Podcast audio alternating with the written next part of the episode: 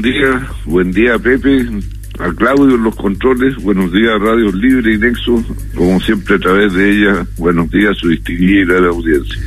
Entremos en materia, mi estimado diputado. Ayer le preguntábamos a diputado de la otra bancada, con quien usted también hace programas los fines de semana, de repente poca actividad, y no es que sea así, sino que da la sensación, porque ya van poco a los matinales, hay muchas multas ahí en la Comisión de Ética, y bueno, están preocupados de otras cosas hoy día respecto de que si hay candidato o no hay candidato, de las elecciones de la, ya no son primarias, esta consulta ciudadana del 21 de agosto, pero ¿cómo van los trámites del Parlamento, mi estimado Marcelo?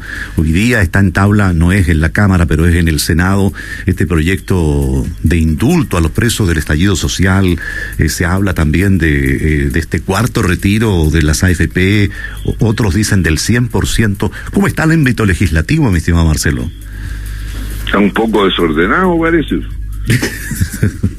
Pero bueno, ayer en la Comisión de Hacienda de la Cámara se volvió a ver y votar en particular, o sea, artículo por artículo, la moción parlamentaria que propone la reducción de un impuesto específico a las gasolinas en un 50%.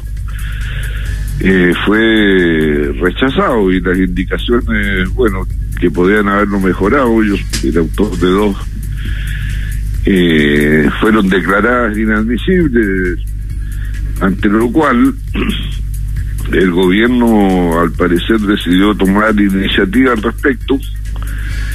Eh, de hecho, yo fui consultado oficialmente sobre la disposición de ver una posibilidad de lograr algo eh, significativo, pero por otro camino, que es modificar los factores de cálculo del ajuste de los precios de las gasolinas según sus variaciones en el mercado mundial. Qué interesante que usted nos hable de eso porque ya aparecen como titulares ante eh, la situación de este proyecto en el Congreso una modificación al MEPCO, que uno se queda con la sigla, el CIPCO, el MEPCO y lo demás, pero um, un poco, ¿por qué se rechaza? El mecanismo MEPCO es me es el mecanismo. La P del, eh, perdón, la M es el mecanismo, la E estabilización, la P precios y co combustibles. Eso es el MECO. Ahora, ¿por qué no pasa y fueron declarados inadmisibles y no se aprueba? Porque lo, quieren, lo que quieren es la eliminación total de este impuesto específico y no el 50%.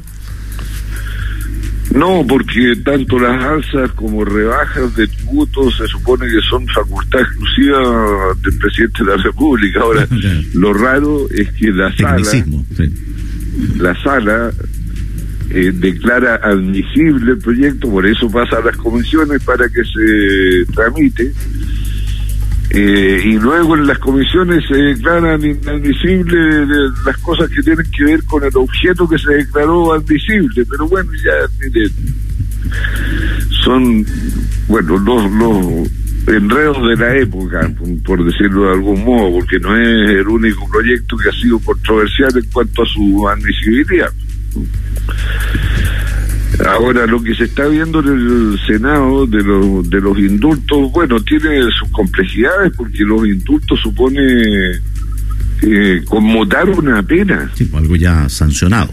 Claro, que ya tiene sentencias firmes y las personas la están cumpliendo. Entonces, eh, no parece ser el caso de la no sé si la mayoría, pero una buena parte de las personas que se querría beneficiar con este proyecto y también va a ser bien difícil su su tramitación. Yo insisto en que el camino debe haber sido eh, que la justicia fuera requerida por el mismo presidente de la República en cuanto a acelerar eh, esos procesos y esos trámites judiciales. Pero bueno, ya estamos metidos en, en este camino, hay que ver qué se puede hacer para que se salga lo mejor posible. Sería, junto con saludarte, Marcelo, entonces una amnistía a lo que correspondería, no, no un indulto, es una palabra mucho más potente desde el punto de vista de, de un acuerdo, ¿no? Porque el indulto siempre se, se pensaba como privativo del, del presidente de la República ante algunas situaciones especiales. algo ya sancionado, por el sistema penal. Totalmente, incluso los condenados a muerte nos, nos acordamos del indulto en esa en esas ocasiones, Marcelo. Sería una amnistía que es lo que borra antes, durante o después eh, un tipo de delito, ¿no es cierto? Claro, por ejemplo, la amnistía de 1980 de Pinochet eh, no se refirió a beneficiar a personas que estaban siendo siquiera procesadas. ¿ah? Perdonó así todo lo que podría haber ocurrido en violación de derechos humanos y por supuesto le puso el agregado de que también los que hubieran cometido actos de resistencia a la dictadura, en fin, qué sé yo. Pero la amnistía de 1980 era el, gran impedimento para abrir eh, procesos que investigaran las desapariciones, las ejecuciones sin juicio, todas las cosas que ocurrieron en ese tiempo.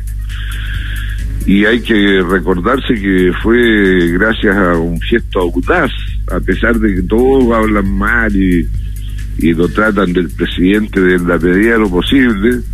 Fue un gesto audaz del presidente Elwin que le mandó una carta a la Corte Suprema explicando que los delitos de desaparición eh, no podían eh, darse por extinguidos y por lo tanto susceptibles de beneficiarse con la ley de amnistía porque mientras no aparecieran los desaparecidos o sus restos, sus cuerpos, el delito continuaba, en ejecución y no y no procedía a aplicarle la ley de amnistía. Y eso es lo que ha permitido bueno todos los juicios que hemos conocido por algo se construyó Punta Peuco para que cumplieran ahí las penas los que habían cometido ese tipo de delitos que eran en general eh, agentes del Estado que participaban en las Fuerzas Armadas o habían eh,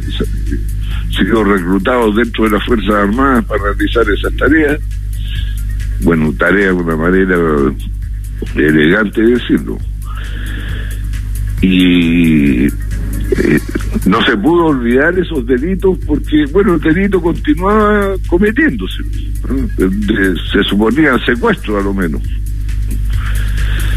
Eso fue diferente a lo que ocurrió en Uruguay. Tú recordarás, Marcelo, que en pos de, pacificar los espíritus también se aprobó una amnistía y se ha cumplido hasta ahora y pareciera que nadie, por lo menos de lo que uno capta, ha tenido una, conducta distinta en el sentido de que se ha llevado en paz la fiesta en Uruguay, que es un gran país por lo demás, Marcelo pero con una pequeña diferencia. Sí, señor. eso fue sometido a plebiscito. Exactamente, eso es lo que te iba a decir. Eso fue democráticamente aprobado. ¿Y te acuerdas que se discutió mucho si se, se podía hacer algo parecido en Chile en algún minuto cuando, cuando se discutía el tema? Sí. Bueno, en general esas leyes son conocidas como de punto final, que ya sacaba la controversia, por lo menos jurídica, sobre eso, porque en Uruguay igual hay movimiento en el sentido de pedir justicia por lo que ocurrió en ese periodo. En todo caso, eh, conceptualmente lo que estamos comentando es que hay que también en algún minuto, eh, como la discusión se está dando incluida la, la convención constitucional y en todos los ámbitos más bien políticos, llevar conceptos claros para que nos entendamos, porque indulto claramente no es la palabra adecuada ni el concepto jurídico para, por así decirlo, Marcelo. Sí, hay un informe de la Universidad Católica de Antofagasta que provocó bastante impacto mediático el día de ayer. Lo publicaron varios medios que decían que en realidad el, uso del concepto de indulto era impropio para lo que se buscaba resolver. Ahora, en estos temas que nosotros conocemos el fondo, el espíritu que puede tener eh, la consideración en algunos casos puntuales, pero teniendo abogados, teniendo asesores, ¿por qué pasan estas cosas que después, entendiendo el fondo o el fin, el fin último, nos entrampamos por tecnicismo sabiendo que estas cosas no son posibles y, y después queda así como que alguien se aprovecha del tema y no permite avanzar? ¿Por qué pasan esas cosas, Marcelo? Yo creo que en el fondo de la iniciativa que tuvo origen en el Senado está lo que mencionó Pepe en alguna de sus intervenciones hoy día. La búsqueda de la pacificación de los espíritus, de la reconstrucción de la armonía nacional, de entender de que hubo una revuelta, un estallido social que, bueno, ocurrió que a través de esas manifestaciones sucedieron hechos eh, violento, pero también, bueno, cuestiones que en periodos normales no pasan, pues saqueos de comercio, incendios, bueno, enfrentamientos duros que uno los veía en vivo y en directo, eh, manifestantes y, y carabineros que eran como buscados. Y yo creo que la finalidad es loable porque, bueno, ¿hasta cuándo vamos a seguir con controversias agudas que dividen el país, que no le dan tranquilidad, por ejemplo, a la Convención Constitucional para abocarse a la finalidad principal que le otorgó la sociedad chilena cuando decidió en el plebiscito de, apertura aprobar la idea de cambiar la constitución, después elegir los convencionales, etcétera, etcétera. Y yo creo que la finalidad es loable, el problema es que a mi juicio debió haberse intentado construir un acuerdo político previo. No entrar a la cosa legislativa al tiro, porque ahí, bueno, vienen las trincheras. No sé si me explico. Eh, eh, exactamente el acuerdo político, la amnistía, un acuerdo político, lo estábamos comentando en Uruguay, fue un, un plebiscito, o sea, va mucho más allá de la aplicación de una norma jurídica o, de la aprobación de, de, una ley en particular. Y por otro lado, Marcelo, lo, lo importante de esto también es a quién, a quién eh, afecta desde el punto de vista positivo, ¿no es cierto?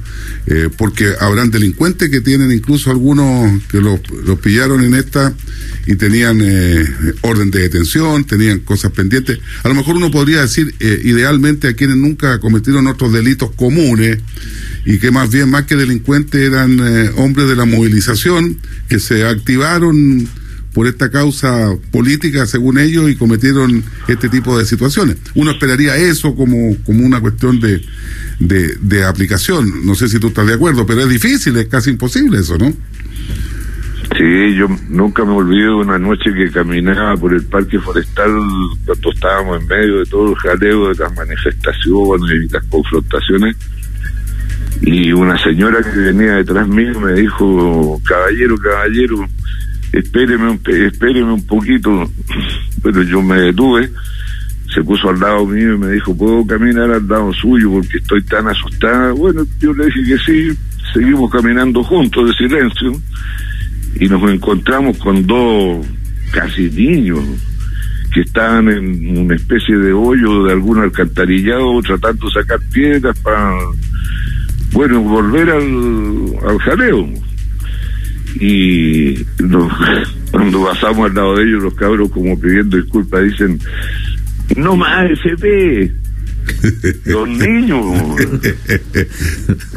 Bien, eso es una, sí, muy bien, una historia interesante de, de las consignas, cómo pueden llegar a, a, a los niños sin Mm. mayor análisis, ¿no? En la revuelta. No, pero como que no más FP lo justificaban. Sí, por eso, claro, la- Para que usted le dijera, en eso estamos. Es el, es el lado épico del- de, de la movilización, ¿no es cierto? Bueno, dado esa mención y ese recuerdo, aprovechando el tiempo, aunque esto tiene fecha para el 11 de agosto, por ahí, eh, ya se tomó las portadas y a esta hora, después que terminen los Juegos Olímpicos, todos vuelven al tema. Ayer en la tarde, de nuevo apareció la que en algún minuto tenía la mayor aprobación para ser presidente de Chile, con su cuarto retiro de fondos desde la AFP y también hay siete propuestas, dos de las cuales consideran el 100%. Eh, esta es nuevamente eh, una cosa para ganar, porque aquí no sé si beneficiará a alguien en un proceso eleccionario. Ya no hay candidatos que, que, pongan ahí su, su, aprobación. Otros dicen que no están los tiempos. En fin, ¿qué, qué le ve futuro a esta cosa a usted? Porque nos va a entrar ahí en, en titulares y, y, ayer la diputada dijo que para septiembre era el pago. No, yo creo que están bastante divididas las opiniones. Ahora hay que entender que a lo mejor en la cuestión presidencial las cosas se han ido aclarando, los bloques van eh, eh, resolviendo quiénes son sus candidatos, otros los van a resolver prontamente, como la unidad constituyente, pero los parlamentarios, la inmensa mayoría va a ir a una elección. Entonces, el debate se mueve entre la racionalidad, porque hoy día que hay 5 millones de personas que ya no, no, tienen nada que retirar, cada vez beneficia a los de más altos ingresos que ya ni siquiera lo están gastando, porque la mayoría de los recursos que se han eh, obtenido a través de los retiros eh, están en, en, otras cuentas de ahorro nomás, en la cuenta 2, en cuentas bancarias. Eh, y la protección que finalmente se logró a través del eh, ingreso básico universal del IFE, ligado al registro social de hogares, está llegando a 15 millones de personas y es un hecho que está llegando. Hay pruebas concretas de ello, por ejemplo, las dificultades que tiene hoy día eh, algunos sectores de la economía para encontrar personas que estén dispuestas a trabajar. Y por supuesto que estos estímulos que son necesarios para proteger los ingresos de la familia producen efectos que no son eh, los buscados. El buscado era la protección, no que la gente dejara de salir a buscar trabajo. Y hoy día, habiendo oportunidades, no son eh, aprovechadas porque, bueno, no, no, no se siente la necesidad de ello. No sé, lo queremos si es eficaz la protección a través de eso, bueno, la pregunta va a ser qué tanta necesidad hay de otro retiro, pero hablar de los retiros da pantalla.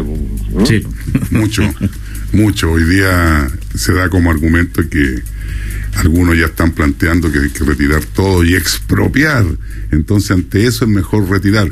Bueno, pero ya se pierde la racionalidad. Lo que pasa es que ahí hay un, una fuente de, recursos frescos que tienen, fresco, ¿no? De, frescura, ¿no?